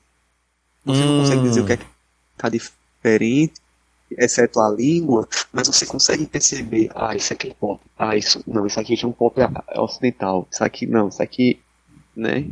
Há traços é, únicos coreanos ali dentro do K-pop, mesmo ele tendo vindo de uma releitura da, do pop americano. Eu acho que também essa roupagem de você ter muitos grupos, né? Você vai ter isso lá na Coreia eles, fazem, eles fazendo a música em grupos e dando a oportunidade dos jovens fazer essa, fazer essa mesma coreografia que eles fazem, isso é contagiante para quem é jovem. Que você não vê, você pode dizer é pop como dos Estados Unidos, né? Pare, parece, mas tem uma outra roupagem. É que talvez a feitura do da expressão do K-pop seja genuinamente coreana. Talvez a indústria, a maneira de de se treinar, as agências de, de talentos e, enfim, outros aspectos aí talvez sejam específicos coreanos, que carregam uma carga coreana. Apesar de ele realmente competir com o que a gente já conhecia antes, dos clipes, da excentricidade, enfim. Se pegar um clipe da Nicki Minaj que tem tanta loucura aleatória e psicodélica e cores e, e, tigres e coisas estranhas e tudo mais. Tem clipe de K-pop que tem bola de ferro derrubando prédio, o povo dançando e entra, tá tudo junto. A gente diferencia porque o idioma é completamente diferente e o visual, assim que a gente bate o olho, a gente vai ver que eles têm o olho puxado. Não tem como, né? Não tem como se confundir. Assistir um clipe e, ah, quem, de quem é esse clipe? Não, ou é algum K-pop aleatório, que também é uma das formas de, sim, quem consome muito sabe diferenciar, mas quem não pode assistir 200 grupos e achar que todos eles são iguais, porque todos eles têm cabelo colorido, todos eles têm roupas extravagantes, todos eles têm músicas com as batidas e tal, então é a reprodução da reprodução da reprodução, é tipo a indústria cultural que encontra um novo produto para ser comercializado e replica ele um milhão de vezes. O funk funciona, funcionou muito assim, o K-pop tem funcionado muito assim. É só. Também no sertanejo universitário, meu Deus do É, a esteira coisa. de produção. Joga os ingredientes que são usados para formar o estilo tal, bota na esteira e faz um monte. É assim que a coisa vai, que a coisa acontece. Então, vez ou outra, estilos musicais vão surgindo por aí vão entrando nessa lista de indústria cultural. De, ah, as pessoas estão começando a gostar disso, isso aqui está começando a fazer sucesso, vamos soltar mais desse. E a gente vê expressões dessa, por exemplo, com o próprio podcast, com o que, a gente vê, né? Que um tipo de podcast que faz sucesso e que chama atenção, sai, aí todo mundo, oh meu Deus, vamos fazer podcast assim agora. Tipo, podcast existe uma cacetada de tempo, sempre foi só áudio, de repente agora porque alguém inventou de inventar um negócio de vídeo e botar no YouTube, cortar e soltar nas plataformas e enfim, soltar em vários lugares e tem convidados, enfim. Aí a coisa, ah, o ano do podcast finalmente chegou. É, o solo fértil é agora. É, mas tipo, existe há muito tempo. Jovem Nerd tem mais de 10 anos, nunca foi em vídeo. Talvez nunca será. Então, não precisa. Assim, a gente que já acompanhava, que já gostava, que já tinha experiência há um tempo atrás, já tem essa noção que às vezes é uma peça diferenciada, criada com alguma ligeira diferença que vai gerar esse boom Aí vai de novo a indústria cultural girar a manivela para produzir um milhão daqueles iguais, sabe? É, ou o contexto também, né? Como tu falou anteriormente do YouTube, ou foi Ítalo. É. Sim, exatamente. Porque assim, o consumo de conteúdo vai mudando com o tempo. Então, para consumir um podcast era muito, é muito nichado. Hoje está menos, mas era muito nichado. Você tinha que acompanhar o site que o blog que publica aquele podcast, ia ter que baixar já para colocar no seu aparelho para poder você escutar ou escutar online e não escutar quando não tivesse offline ou assinar um feed não sei o que para baixar de tal forma. Depois o negócio foi se expandindo, foi vindo as plataformas, os aplicativos, aí aí tá, a coisa começou a, a criar, aí o Google criou a plataforma do Google Podcast, que é agregador, que aí você chega lá e você assina um feed de um podcast que agrega todos os episódios. Aí a coisa vai acontecendo. Só que vídeo tem um poder enorme de convencer. E aí quando eles lançam um formato de podcast em vídeo, como se fosse um programa do jogo gigante, aí a coisa muda. Explode, ganha outros ares. Aí o Spotify também, que é uma plataforma de que era originalmente só de música, que agora começou a ter podcast, aí já era. O marketing para bombar no Spotify cresceu absurdamente. E aí você tem hoje podcast atingindo todo mundo, várias pessoas criando seus podcasts para falar do que quiser, convidando quem quiser, e assim a coisa vai. A indústria cultural. Então, isso que vocês que eu falei, questão da identidade do, do, da Coreia e tal, então já já me refutaram aí, porque vocês já falaram que tem sim. O próprio K-pop, ele não é só uma cópia barata do pop normal, é por isso que ele tem um K antes, né? Ele tem uma identidade própria. Ele ele consegue modificar o gênero de alguma forma. Aí, é, o segundo estágio de é, quando o estrangeiro ele chega culturalmente é quando você já consegue identificar, vamos dizer assim, neologismos, coisas da identidade própria vindo do estrangeiro. Aqui no Brasil a gente já tem representação cultural faz tempo de várias coisas do Japão. O ninja, que é um o cara que veste preto e tal e é um agente noturno, tal, o samurai, o guerreiro japonês, até a questão do, dos monges budistas também, de certa forma, embora você tenha mais monges budistas na China, eu acho, não tenho, não tenho certeza. O exemplo que eu ia falar, só para terminar essa questão do estereótipo que eu estou falando, para deixar claro o que eu estou falando, é o seguinte: você tem dois estágios de, de adesão ao estrangeiro. Você tem o primeiro estágio que você era uma criança, você lutava sword play, com os amigos achando que era um samurai. E aí, meu irmão, segundo estágio, chega um japonês pra tu, ele dá um esporro e tu, tu acha que isso é samurai? É, vou lhe mostrar o que é samurai. Aí você treina kendo. Aí, aí pronto, você tem a inserção direta, de maneira assim, você tem uma ponte. Claro que tem um leg cultural, o nosso podcast também trata um pouco disso, né? O kendo praticado aqui no Brasil. Mas você tem como é que se diz, uma, uma conexão que foi feita. Meio que a gente consegue falar a língua deles agora. Vamos colocar Sim. assim. Aí a pessoa descobre que tudo que, tudo que achava estava errado, né? é, porque as, principalmente assim, as cerimônias do Kendo e porque como eu estudei a narrativa Kisho Tenketsu, eu vi que tinha outros tipos de narrativa e outras características do Japão de ser uma sociedade cerimonial. É por isso que existe cerimônia do chá, enfim, aquelas coisas todas. E o Kendo isso. é cerimonial também. Para o um enfrentamento, para o cumprimento, para o Buxo e outras coisas que a gente faz, é tudo cerimonial. Antes, no começo, no fim, no meio. Tem toda uma coisa de não passar correndo no meio do dojo. Existe toda uma, uma construção e uma ideia cerimonial por trás do Kendo, né?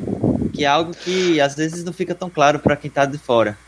Então é muito uhum. comum alguém que está na primeira aula experimental, assim, tentando descobrir se é legal ou não, ele pega a espada e começa a sacudir, que nem um saco de pão. E aí não pode.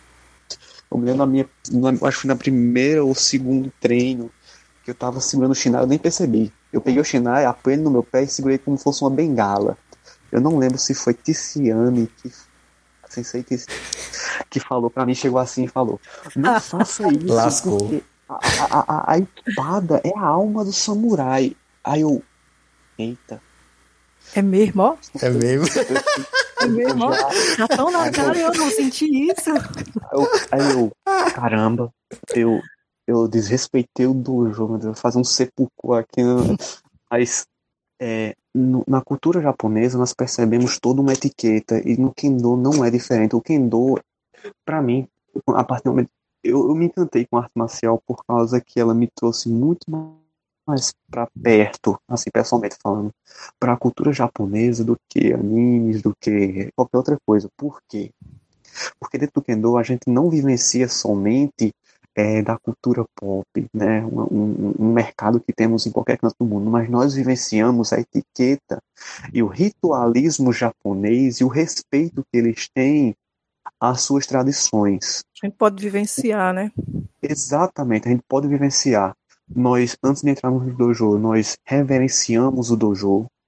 Antes de começarmos o treino, após eles, nós fazemos o mokusou, um momento de reflexão, de espairecer, de deixar fora do dojo todos os seus problemas externos e ali dentro você focar em aprender, em seguir o caminho do Budô, o caminho da espada, o caminho do respeito, da cortesia.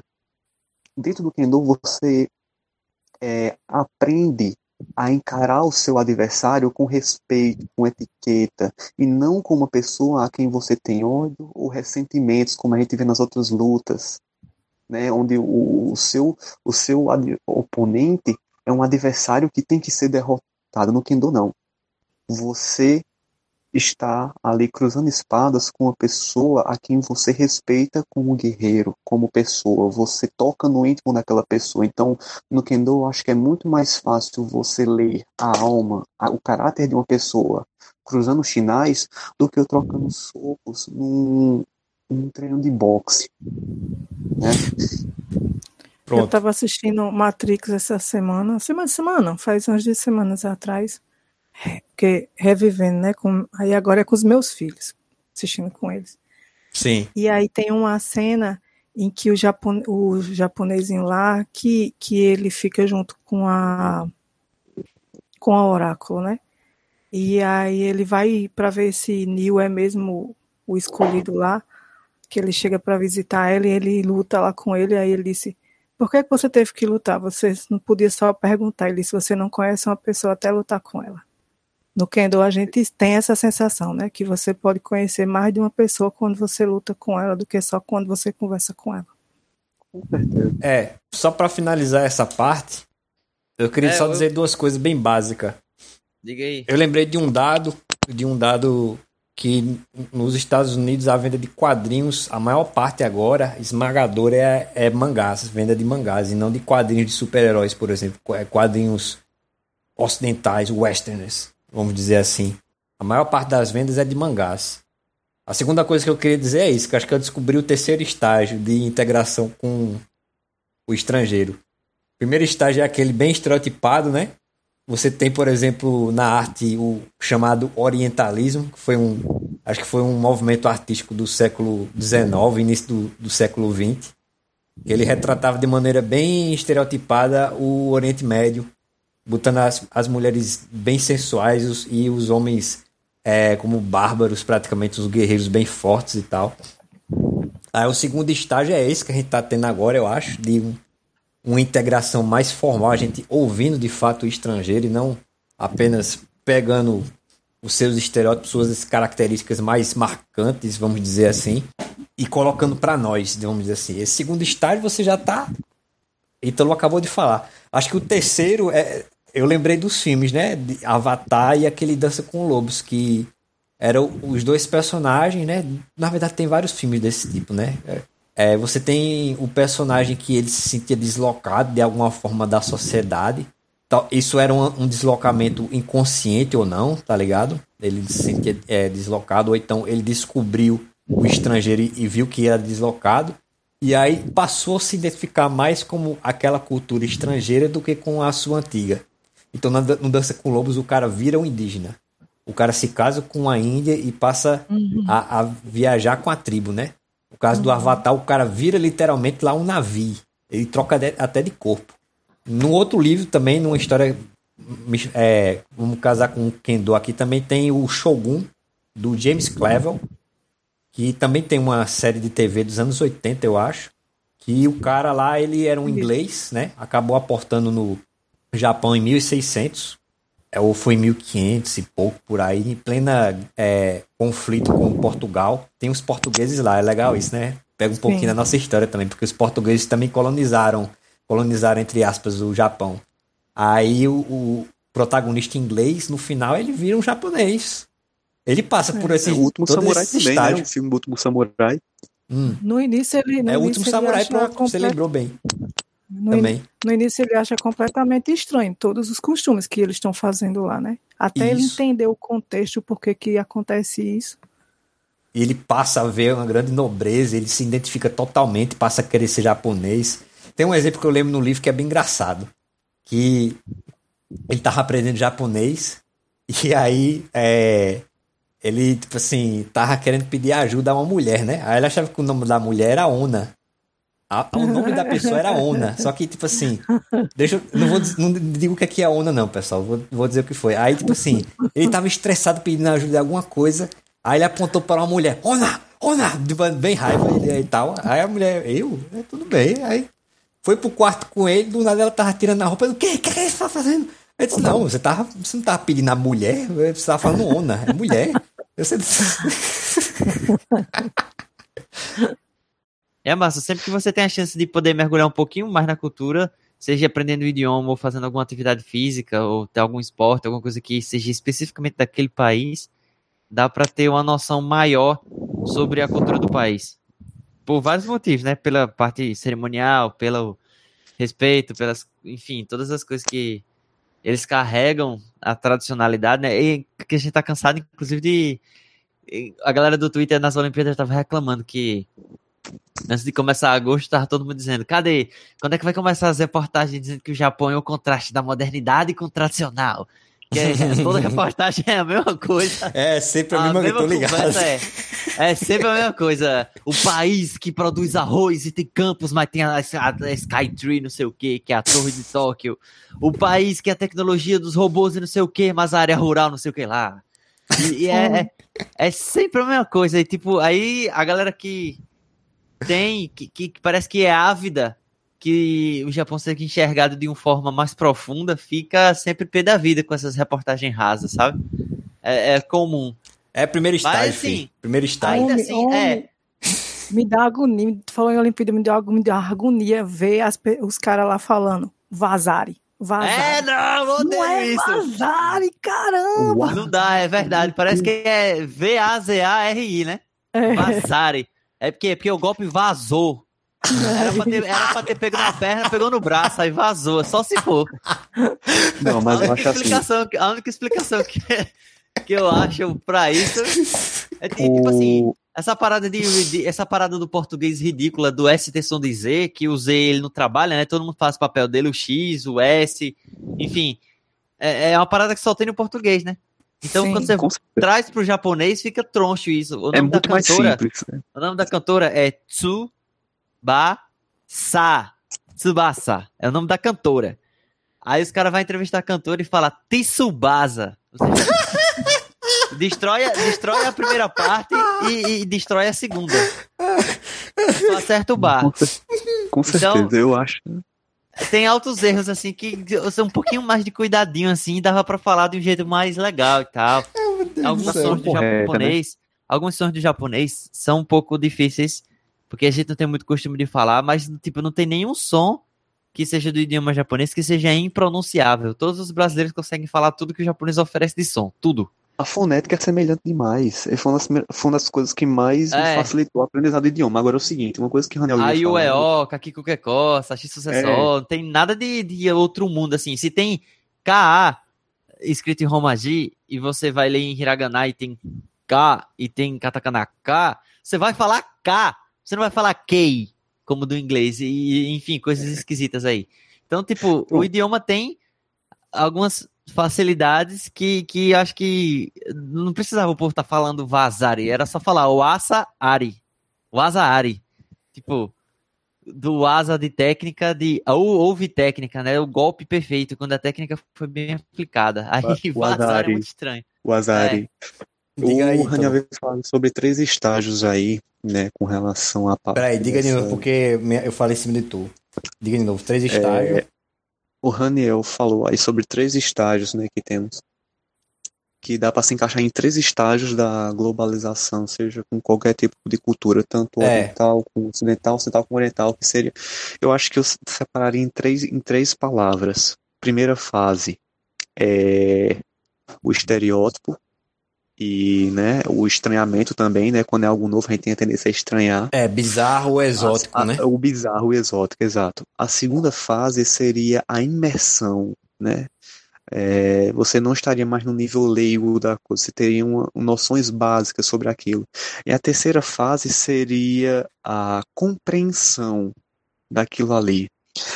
É, a gente pode trazer isso tanto para o Kendo como também para essa questão das, das matérias né, que as pessoas fazem com relação às Olimpíadas ou com relação ao Japão.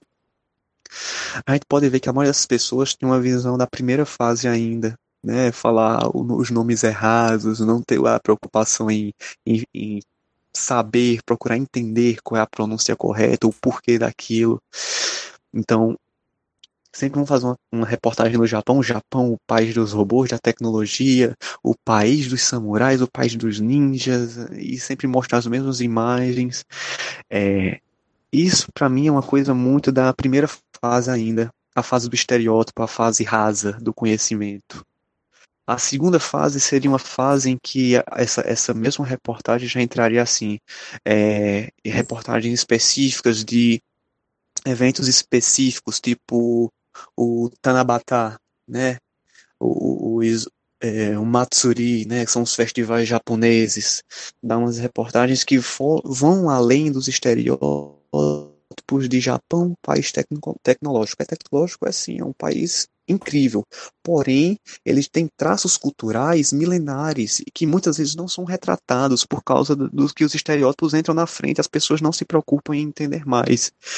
E a terceira fase é quando você já tem o conhecimento da segunda fase, você já, já é, imergiu nessa cultura e você procura compreender os significados, o porquê das coisas, porquê aquilo ali, porquê aquele é, Matsuri tal faz cerimônia tal. É você compreender é, a, a complexidade das coisas, você ter propriedade em abordar determinado tema sobre um povo, uma cultura, um país que é tem um é, é, muito rico. Então, muitas vezes as pessoas acabam ficando presas ao primeiro estágio. As pessoas sequer se dão trabalho de ir para o segundo estágio, de realmente tentar entender um pouquinho daquilo ali.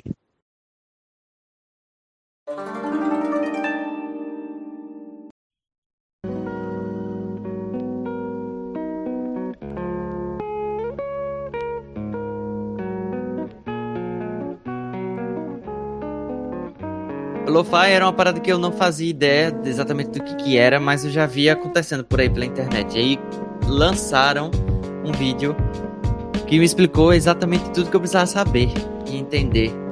E motivos que me fizeram começar a tentar consumir e gostar. Que foi justamente o maior portal brasileiro máximo da história da cultura pop que existe, que é o J-Box, que é o site, blog, canal do YouTube, podcast, tudo que eles têm de melhor, melhor, melhor assim de cultura pop que você pode encontrar é do J-Box. Não tem nem comparação, eles são profissionais demais. Sim. Sério, o canal do YouTube deles, você, você chegar lá, você vai ficar besta com, com a qualidade dos documentários que eles produzem. J-Box, gente, quem não sabe é J-Box, viu? Você escolhe J-B-O-X. J-Box, é. YouTube. É. é. É muito incrível, sério. Tem um, um, um, documentário que eles fizeram que é O Japão e a Minha Vida. Eles entrevistaram um menino que ganhou a coleção completa de Cavaleiro Zodíaco no programa Civil Santos. Aí eles têm as imagens antigas do programa. Tem um menino que hoje é um cara que trabalha com tatuagem, que tem os bonecos até hoje. Fizeram entrevista com o cara para ele contar toda a história, como foi que a que o anime impactou na vida dele, como é que ele é um adulto hoje que, enfim, lida com essas coisas. Enfim, o J-Box é incrível, pô, é foda demais. Sou fã demais deles, eles são muito incríveis. E aí eles fizeram um vídeo falando sobre lo-fi. Que o vídeo começa exatamente assim: você já se deparou com algum vídeo no Facebook, nas redes sociais, na internet, ou principalmente no YouTube Lives Infinitas, onde é uma menina desenhada num estilo parecido com o Ghibli, fazendo alguma anotação no caderno, num GIF repetitivo, enquanto um gato abana o rabo numa passagem bonita com a música, com uma batida que é. De hip hop, né? Um hip hop mais então, leve isso aí você acabou se deparar com um negócio chamado lo-fi. Aí fala sobre a origem do estilo, de quem foi que criou, e tem um nome muito presente chamado Nujabes, que é um DJ japonês lá, um cara que produtor musical, que fez essas misturas, essas maluquices aí de colocar batida de hip hop com uma música mais relaxante, que não fosse é, tem uma, uma batida de hip hop, tem algumas influências do rap mas ao mesmo tempo tem umas instrumentalidades de violão e outras coisas assim que compõem a música de uma maneira que ela é meio que única. Ela é uma mistura de um monte de coisa, mas ela é única. E aí teve esse cara japonês que fez isso, e se não me engano ele fez parte da trilha sonora do anime Samurai Champloo. Tem uma trilha sonora bem diferenciada, tem os hip hop, é, é uma visão de samurai totalmente diferente, uma repaginada esquisita com hip hop, com rap. Um samurai, inclusive, o personagem lá, ele, ele dança utilizando o movimento de break dance, alguma coisa bem engraçada, bem específica. E é um anime que tem uma carga cultural musical bem foda. Se eu não me engano, no Jabs também foi responsável por fazer algum tipo de trabalho na trilha sonora desse anime. Aí ele ficou muito famoso, ele acabou falecendo, sofreu um acidente, se não estou enganado, acidente de carro. E acabou não fazendo tanto sucesso depois da morte, porque agora, depois que, que ele não está mais entre nós, o Lo-Fi é a live infinita do YouTube que está sempre tocando sem parar. E eles conversam sobre o estilo, falam, tem muita gente tratando sobre o assunto, gente que escuta a maneira de conseguir fazer o TCC e superar a distração do TDAH era colocar lo-fi pra tocar enquanto eu tava fazendo o TCC. Então, o J-Box me ajudou muito a entender o que, que é lo-fi, quais são as influências japonesas e o que, que tem de japonês lo-fi, por que que otakus e pessoas que gostam da cultura japonesa apreciam lo-fi, fazem aquelas animações repetitivas, aqueles gifs que parece que, não, que enfim, você tá preso nele para sempre, a música é repetitiva, a batida vai e volta, vai e volta, a música pode tocar. Enfim, as lives são intermináveis. Se você bota aquilo para tocar e tem títulos de músicas de lo-fi e de é, lives, etc, que estão tocando música sem parar, que são assim, lo-fi para concentração, lo-fi para estudar, lo-fi para sei lá o que. Que é bem engraçado esses títulos assim, bem clickbait mesmo. Mas é muito doido, porque é uma querendo, querendo ou não, é uma manifestação musical otaku. eu, é, eu ia falar isso. É eu ia falar doido. Isso, Cara, eu coloquei o link aqui no chat pra vocês verem o vídeo do, do J-Box. É o melhor vídeo sobre lo-fi que vocês vão ver, porque trata da raiz japonesa da parada, de quem criou, de como veio, do que Diga saiu, o título do, é... vídeo pro pessoal que tá escutando poder pesquisar. Samurai Champloo e o seu legado musical é um quadro do J-Box chamado Yon Time. Então é tá assim, Samurai Champloo e seu legado musical, Yon Time. E aí, ó, lançado em 2004, o anime Samurai Champloo se destacou pelo uso do hip hop em sua trilha sonora, tornando o trabalho do músico Nujabes conhecido no mundo todo. Nesse Yon Time, contamos um pouco sobre a cultura, a curta trajetória desse japonês super influente na cena hip hop da década de 2000. Só que agora, o Lo-Fi tipo, explodiu. Esse vídeo aqui é de abril de 2018. Então é antigo. É, bicho, até quando, quando eu escutei que minha irmã, ela não é otaku não, não vê anime essas coisas não. não, eu tô ouvindo lo-fi, como é a história? é, eu Eita. escuto pra estudar. Aí, caramba, bicho, não acredito nisso não.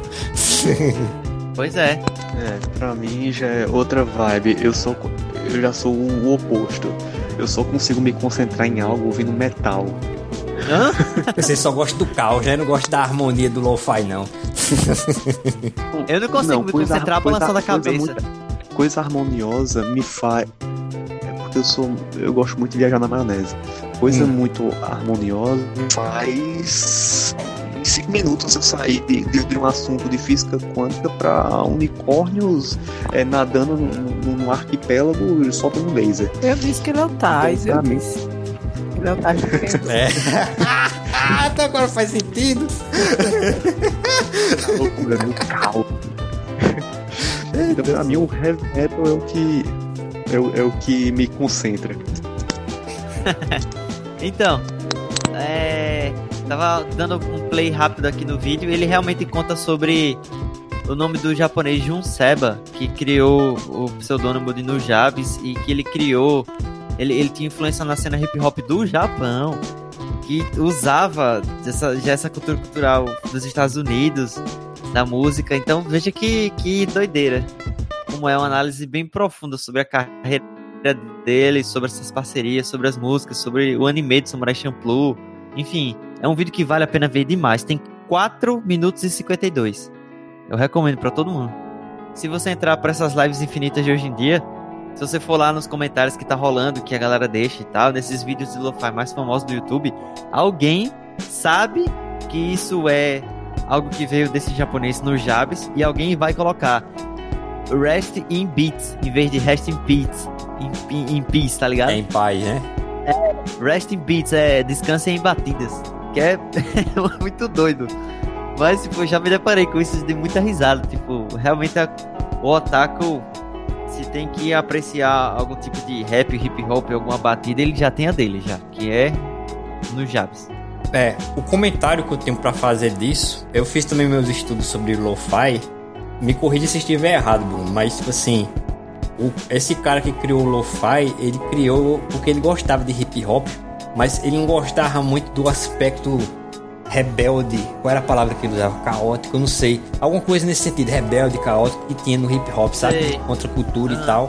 E aí ele pegou essa questão, vamos, vamos resumir assim, extrovertida e rebelde, que é um caráter ocidental. Ele pegou isso e reinventou. Ele reinventou deixando introvertido, porque é uma música introspectiva, é- faz como. Quando você escuta lo-fi, você se sente como. É, Ítalo tá dizendo, você começa a viajar na maionese. É uma música bastante introspectiva que induz você à reflexão.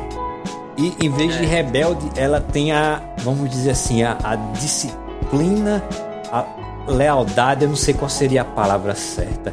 A lealdade japonesa, digamos assim, que poderia ser o contrário de rebeldia, vamos colocar assim. Então ele pega, vamos, vamos resumir assim, ele pega o hip hop e ele reinterpreta isso da maneira japonesa, porque eu imaginei que poderia ter a seguinte questionamento, né? é de otaku. Só que aí você pega um um japonês qualquer, ele poderia dizer, como assim ser japonês? Isso é só hip hop com uma mixagem especial, não tem nada de japonês nisso não.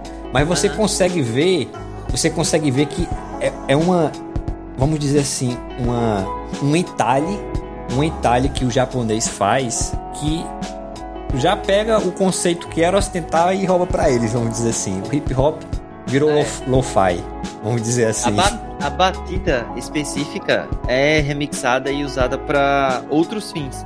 Porque tem essa parada do hip hop da ostentação, das medalhas gigantes penduradas no pescoço, do monte de mulher, da bar, do cara Sim. que fala, eu não sei o que. o lo-fi não tem nada disso. É a batida rolando, tem um barulhinho de rádio esquisito, como se alguém estivesse tentando sintonizar uma rádio o tempo inteiro, e fica aquele ruidinho. E tipo, tem umas. Eu tenho. Cara, eu, sério, eu só fiz meu TCC porque algum maluco brasileiro resolveu remixar música do Tim Maia com lo-fi. Eu vi, eu vi essa música. Puta, é muito bom. Sério, Tim Maia, com aquela voz, com aquele barulho de VHS, com aquele sonzinho riscado, com aquele aspecto esquisito tipo. Eu aluguei meu VHS na esquina na sexta-feira porque eu só vou entregar na segunda. É aquela sensação de volta, só que você podendo ver isso no YouTube e escutando. Então, velho, não tem comparação. Os caras conseguiram pegar e mixar a música e tipo o que dá é, é margem que a tecnologia hoje em dia dá pro mercado, né? Você pode mixar uma música, juntar voz de fulano, mexer em, sei lá, na batida de cicrano e criar um negócio mixado, soltar por aí e ver o que acontece. Né? Então, Rapaz, eu vi um hip hop árabe. é incrível. É muito engraçado, viu? É, agora fiquei curioso, depois eu vou procurar hip hop árabe. É muito engraçado.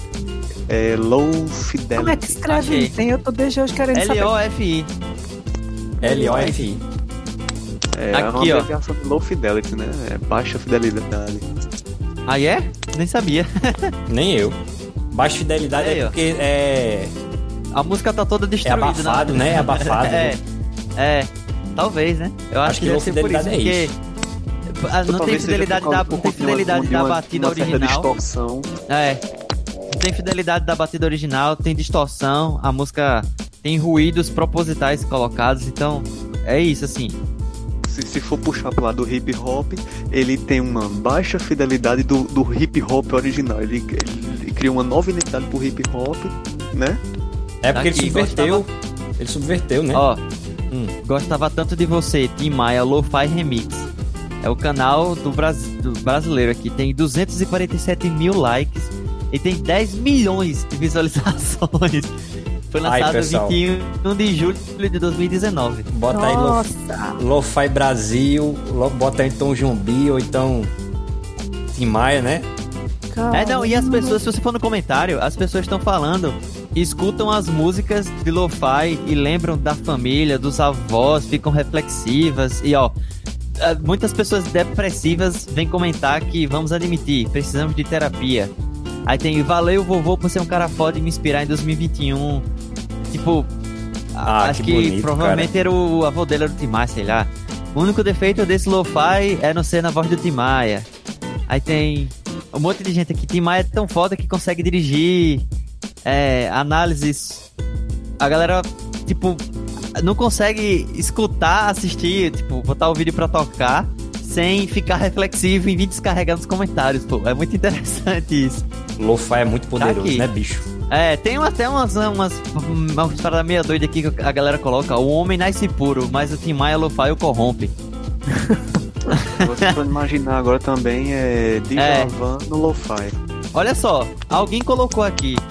Esse cara aqui há nove meses, ele botou, tenho 20 anos.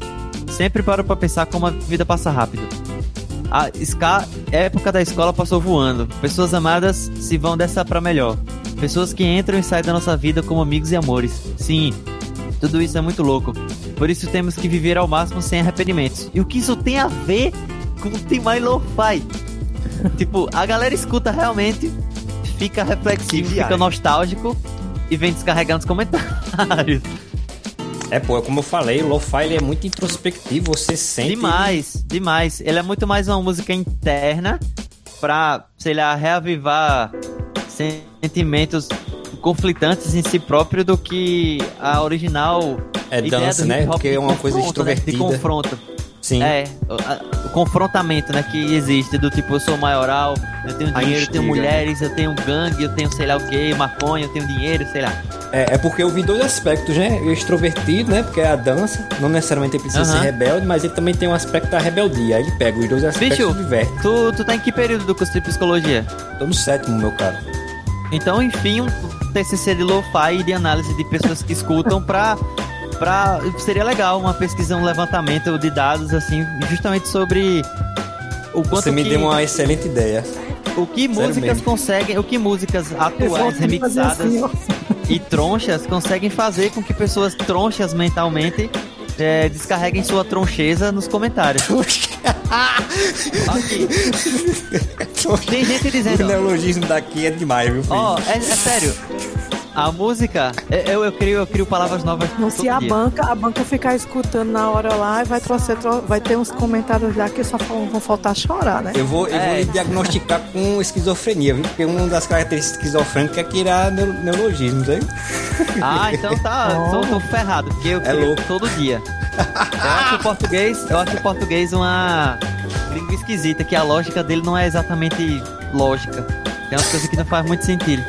Não, não faz não.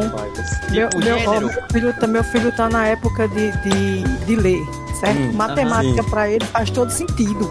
Olha. Um mais um é dois, duas vezes cinco, dez e por aí vai. Ele não erra. E ele tem Até, até, português até ele acabou de- começar, até ele começar a acabou de- pensar que alguém botou o nome de um, de um, dois de dois. Não, mas assim, ele tem sete anos agora, fez agora, dia, Sim. dia, dia 18. Mas matemática pra ele faz, sempre fez todo sentido, desde o ano passado. Mas português não faz sentido, porque às vezes o, S não tem sobre S numa, É. numa letra, entendeu? Isso tá, é, e tipo, gênero. Por que, que eu preciso, Ano, por ano. que, que eu preciso Ele, me referir? Não começa com A, É, não é an, devia ser ano, entendeu? Então ele não sabe ler ainda direito porque não faz sentido muita É. coisa pra ele. Ah, no. no, Japão, no Ah, japonês, inclusive, no japonês, inclusive, se pronunciaria, se pronunciaria assim.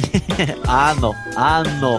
Ah, não. Em vez de ano, como a gente fala. E- mas enfim, tem coisas no português que não fazem sentido. Gênero. Por que, que eu tenho que dizer a parede e não o parede? Por acaso a parede é fêmea? É, Isso é da caracter do, da, é porque o, o português é uma língua sintética, né? Eu vi essa diferença. é, A língua sintética, a- a- o inglês é uma língua analítica, é uma coisa assim. É, o português é sintético, ou é o contrário. não- Então, tô tem essa parada, né? Aí É. tem também, tipo, eu, eu- eu já briguei no reforço, quando era criança na alfabetização, eu fazia aula de reforço e eu lembro que eu briguei com a mulher do reforço e foi uma briga da bexiga e ela ficou com raiva. E aí foi, foi minha mãe foi lá, foi uma confusão. Quê? o parede é esquisito, né? É, não, mas não foi isso. Não foi, é, esquisito porque a gente apre- aprendeu assim, né? Mas no japonês, por exemplo, não tem nem o. não tem nada antes. Então, mas tipo, é, no reforço a professora tava escrevendo um texto para eu ler, né? E aí eu caí na loucura de analisar que a gente fala A, E, I, O, U. Tem o E e tem o I. Mas Hum. se eu tô lendo um texto e aparece a letra E, eu leio o I. É. Pra eu ler É. E, ela tem que ter acento. Eu falo, não faz sentido. Se o E sozinho ele já é, por que, que eu tenho que colocar um, assum- um acento nele pra ele virar E? Se eu tivesse que falar, eu colocaria um I. Então foi uma briga. Sério, eu joguei giz no chão, falei, eu não aceito essa droga, não Eu é assim, aceito. como assim? É, rebelde. Revolução! Revolução agora! Foi fiquei com ódio, cara. Eu, eu era uma criança revoltada com a língua portuguesa, porque eu falava, não é possível. Como o S, como o Z, ele não faz nada, que o X tem som de Z, o S tem som de Z, Pronto, tem som de Z, é o meu filho. total, é. É, ela é, é uma língua sintética porque ela tem, tem vários morf- morfemas, entendeu? Não é, não é analítica. Aí a gente tem essa dificuldade. É, é complicado. E tipo, eu tava analisando aqui que eu erro muito o português, eu erro demais, bicho. Digitação, texto, eu, eu confundo, eu erro, eu faço. Eu cometo umas paradas assim que é total TDAH e falta de atenção que eu tenho. Total. Mas eu acho que é porque o português ele é propício pra você errar também. Porque. Não S- ajuda, né? Tem, tem E, tem SC, tem S entre duas vogais, aí tem exceção que tem S, S aí tem tem cedilha que fa- é, tem som de S, só que é um C com um tracinho embaixo. Tem umas, umas descaralhadas muito doidas que Em- não, em vez de- não precisava. Em vez de TDAH, não é aquele outro, naquela outra síndrome que a pessoa Dislexia? tem. que- Sim.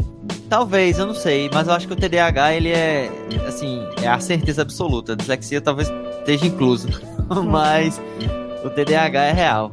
É real Mas você se lembra de ser valer. desatento assim desde, desde a adolescência? Desde sempre, desde sempre, desde criança, desde sempre. Você não tinha já- contato com questão de dispositivo digital, não, né? Não, não. Você. Você. eu- é, conseguia ficar muito tempo sentado? Eu, tinha- eu sempre tive essa dificuldade de ficar muito tempo É, sentado. então é muito provável que seja TDAH. Total, é- era um dos problemas, assim. Inclusive eu pensava, eu- já que ficar sentado muito tempo é muito ruim, talvez eu consiga estudar andando. Aí vamos ficar andando. Aí ficava andando pela casa com um livro. Aí depois vamos sentar.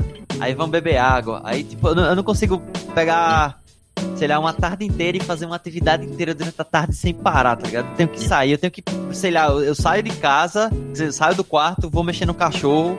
Eu só percebo que eu tô mexendo no cachorro quando eu já tô lá há alguns minutos. Ou eu vou beber água e tipo, eu, tipo, eu tô sempre, às vezes fazendo alguma coisa, mas com a mente em outro lugar. Ou fazendo alguma coisa e constantemente me distraindo e saindo do lugar. Tipo, eu tive alta dificuldade com matemática na escola, nunca conseguia tirar notas boas. Estudava, tipo, eu tenho certeza que o meu aprendizado com matemática ele foi muito mais decorativo do que realmente Reflexivo. na base do raciocínio, é. Não que eu realmente aprendi que é, que parece ser, que se eu fizer a conta tal, mas foi meio que assim, eu vou me prender mais a essa memória que tá sendo martelada de 4 vezes 3 é 12, e aí eu sei que é, do que o raciocínio de você pegar 4 e multiplicar Entendi, ele entendi. tantas vezes, entendeu? Entendi. Então eu meio que eu empurrei a matemática minha Calma, calma aí, Bruno, calma aí. Agora que eu sei que tu tem TDAH, eu vou puxar tu mais, que pra tu não voar muito. Eita. É, então, olha aí, eu também tenho esse problema de puxar vários outros assuntos e enfiar no meio de dá- outras do- pautas é, e é, dois- Enfim. reuniões comigo vão até o infinito. Outras coisas a gente não falou. Se vocês achariam que Akira, se fosse um remake feito sobre ele, seria melhor do que o que existe, porque já foi tão revolucionário pra época.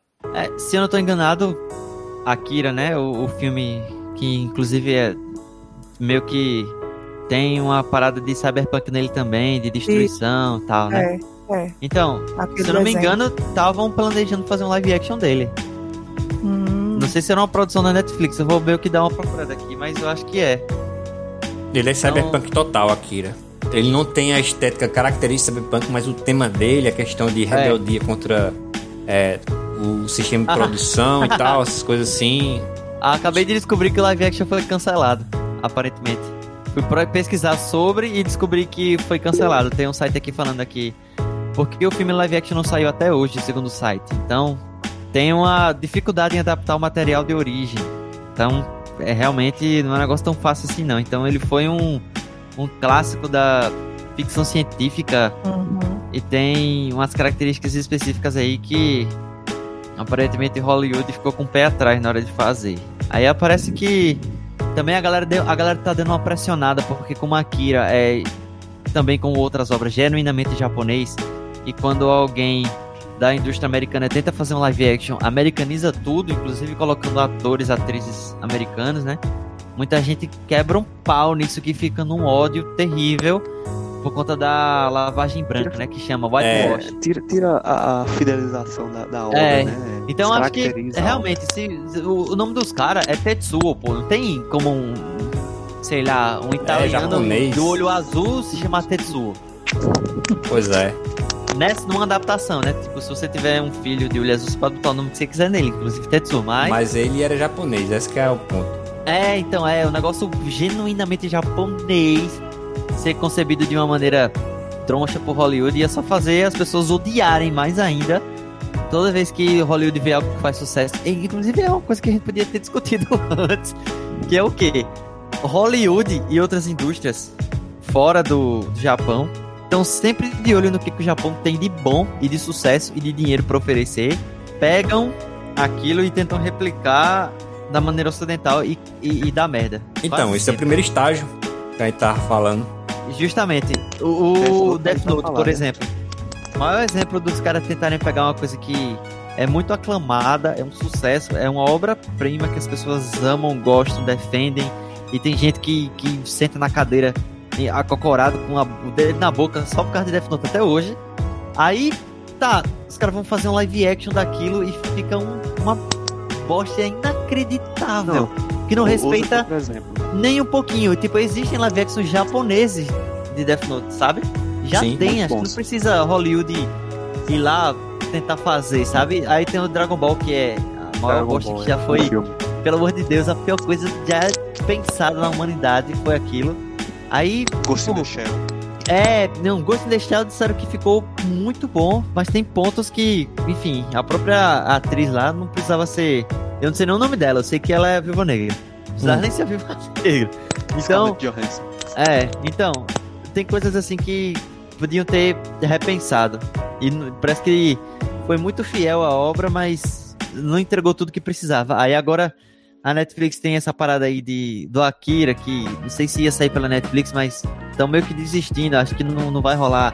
Aí pra completar também tem Kimi no Nawa, que aparentemente saiu, saiu em 2016, foi um sucesso estrondoso, chamou muita atenção.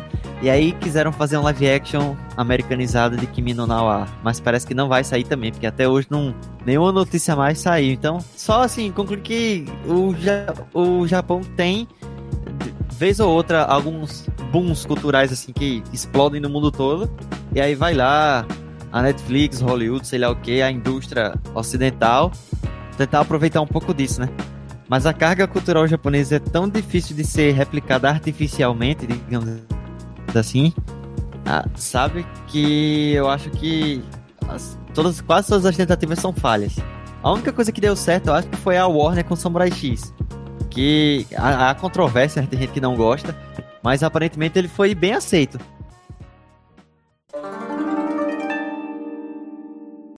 Bem, Deus. eu vou falar minhas conclusões agora, bem rapidinho. Se vocês quiserem, você pode falar o de vocês também. Eu percebi, eu percebi que eu falo muito questão de é, é uma renascença japonesa, porque eu acho que a gente está mais perto do segundo estágio do que do primeiro. Então, em relação à China e à Coreia e outras é, influências do, da Ásia no geral, a gente está mais próximo do Japão do que desses outros dois países, por exemplo. A gente tem mais, vamos dizer assim, familiaridade, uma conexão assim maior, mais madura, digamos assim, com os japoneses, eu diria, do que com o resto da Ásia. Até porque a gente tá treinando Kendo aqui, né, e tal. E aí eu falo, eu falo disso, eu vejo tipo assim o potencial do Kendo crescer por causa disso, inclusive. Porque cada vez mais as pessoas estão ganhando familiaridade com a cultura japonesa e não é uma familiaridade, vamos dizer assim, estereotípica. Eu deixo esse lado pra, sei lá, a geração dos meus pais, por exemplo. E aí bota, sei lá, bota os estereótipos. Eu lembro, eu lembro do japonês do Siqueira Júnior, tá? O samurai lá, o bicho só fazendo as galhofazinhas. Os É. estereótipos brincando, brincando muito, sabe? Aí pronto, a gente É vai que é, outra visão. atingir, que é pra atingir exatamente o público que é igual você queira, né? Só um bocado de tiozão. é a geração É mais é. antiga, né? O pessoal gosta de rir desse estereótipo. Aham. Aí, total. enfim. É, o que eu tenho pra dizer é isso, basicamente. Alguém mais quer ter seus comentários finais? Só agradecer a oportunidade de participar, de conversar, de trocar essas ideias doidas. Que é muito bom quando a gente tem liberdade para tratar das coisas que a gente gosta e enfiar referência, e falar e descobrir coisas, enfim.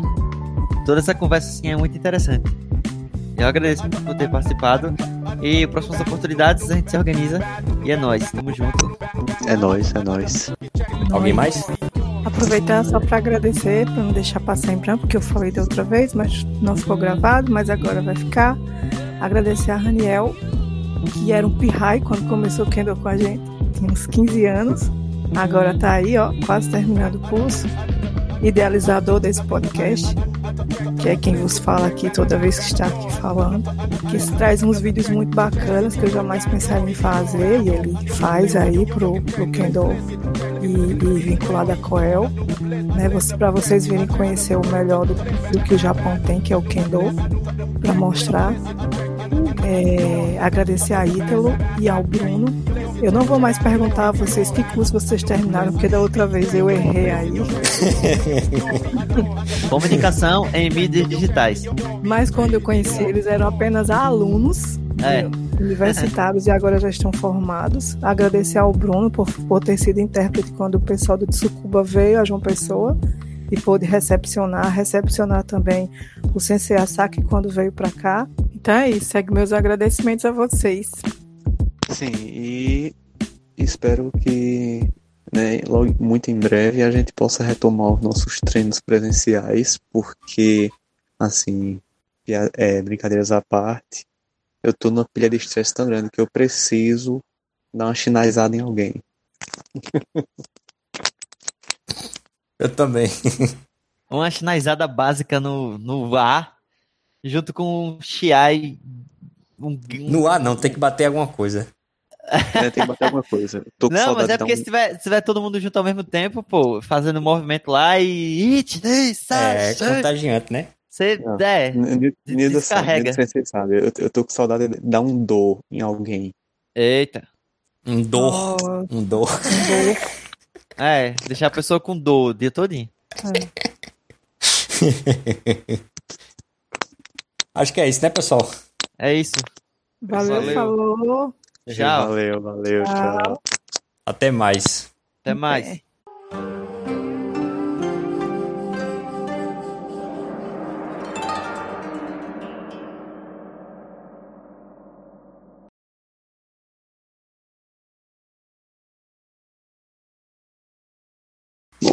Boa noite, sou o Ítalo, também Ikkyo de Kendo, e se não fosse a pandemia eu já seria o Zoro. A piada era outra, era eu já seria Nidan, né? Uma coisa assim. Cara, não- ele não ia conseguir segurar uma Shinai na boca, velho, com aquele gosto de suor acumulado de 20 anos. Meu Deus do céu. E mais quando, Socorro. e mais quando a Ele é conhecido mais como Taj, né? Eu e Márcio aqui a gente conhece ele como Taj do Kendo, né? Por Quem quê? eu? É, lembra o Taj não do Looney Tunes?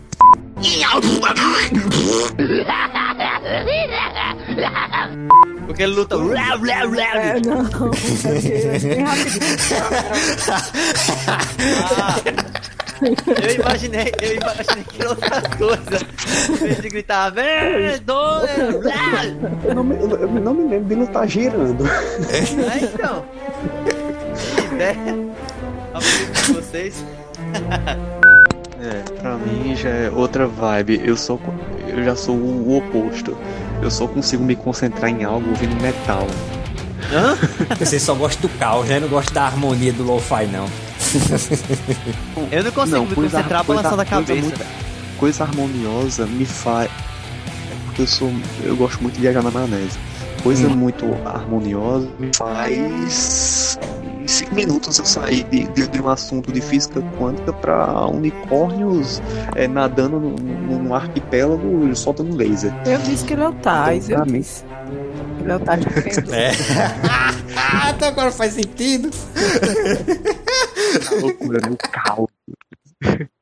Então, pra mim, o heavy metal é o que é o, é o que me concentra.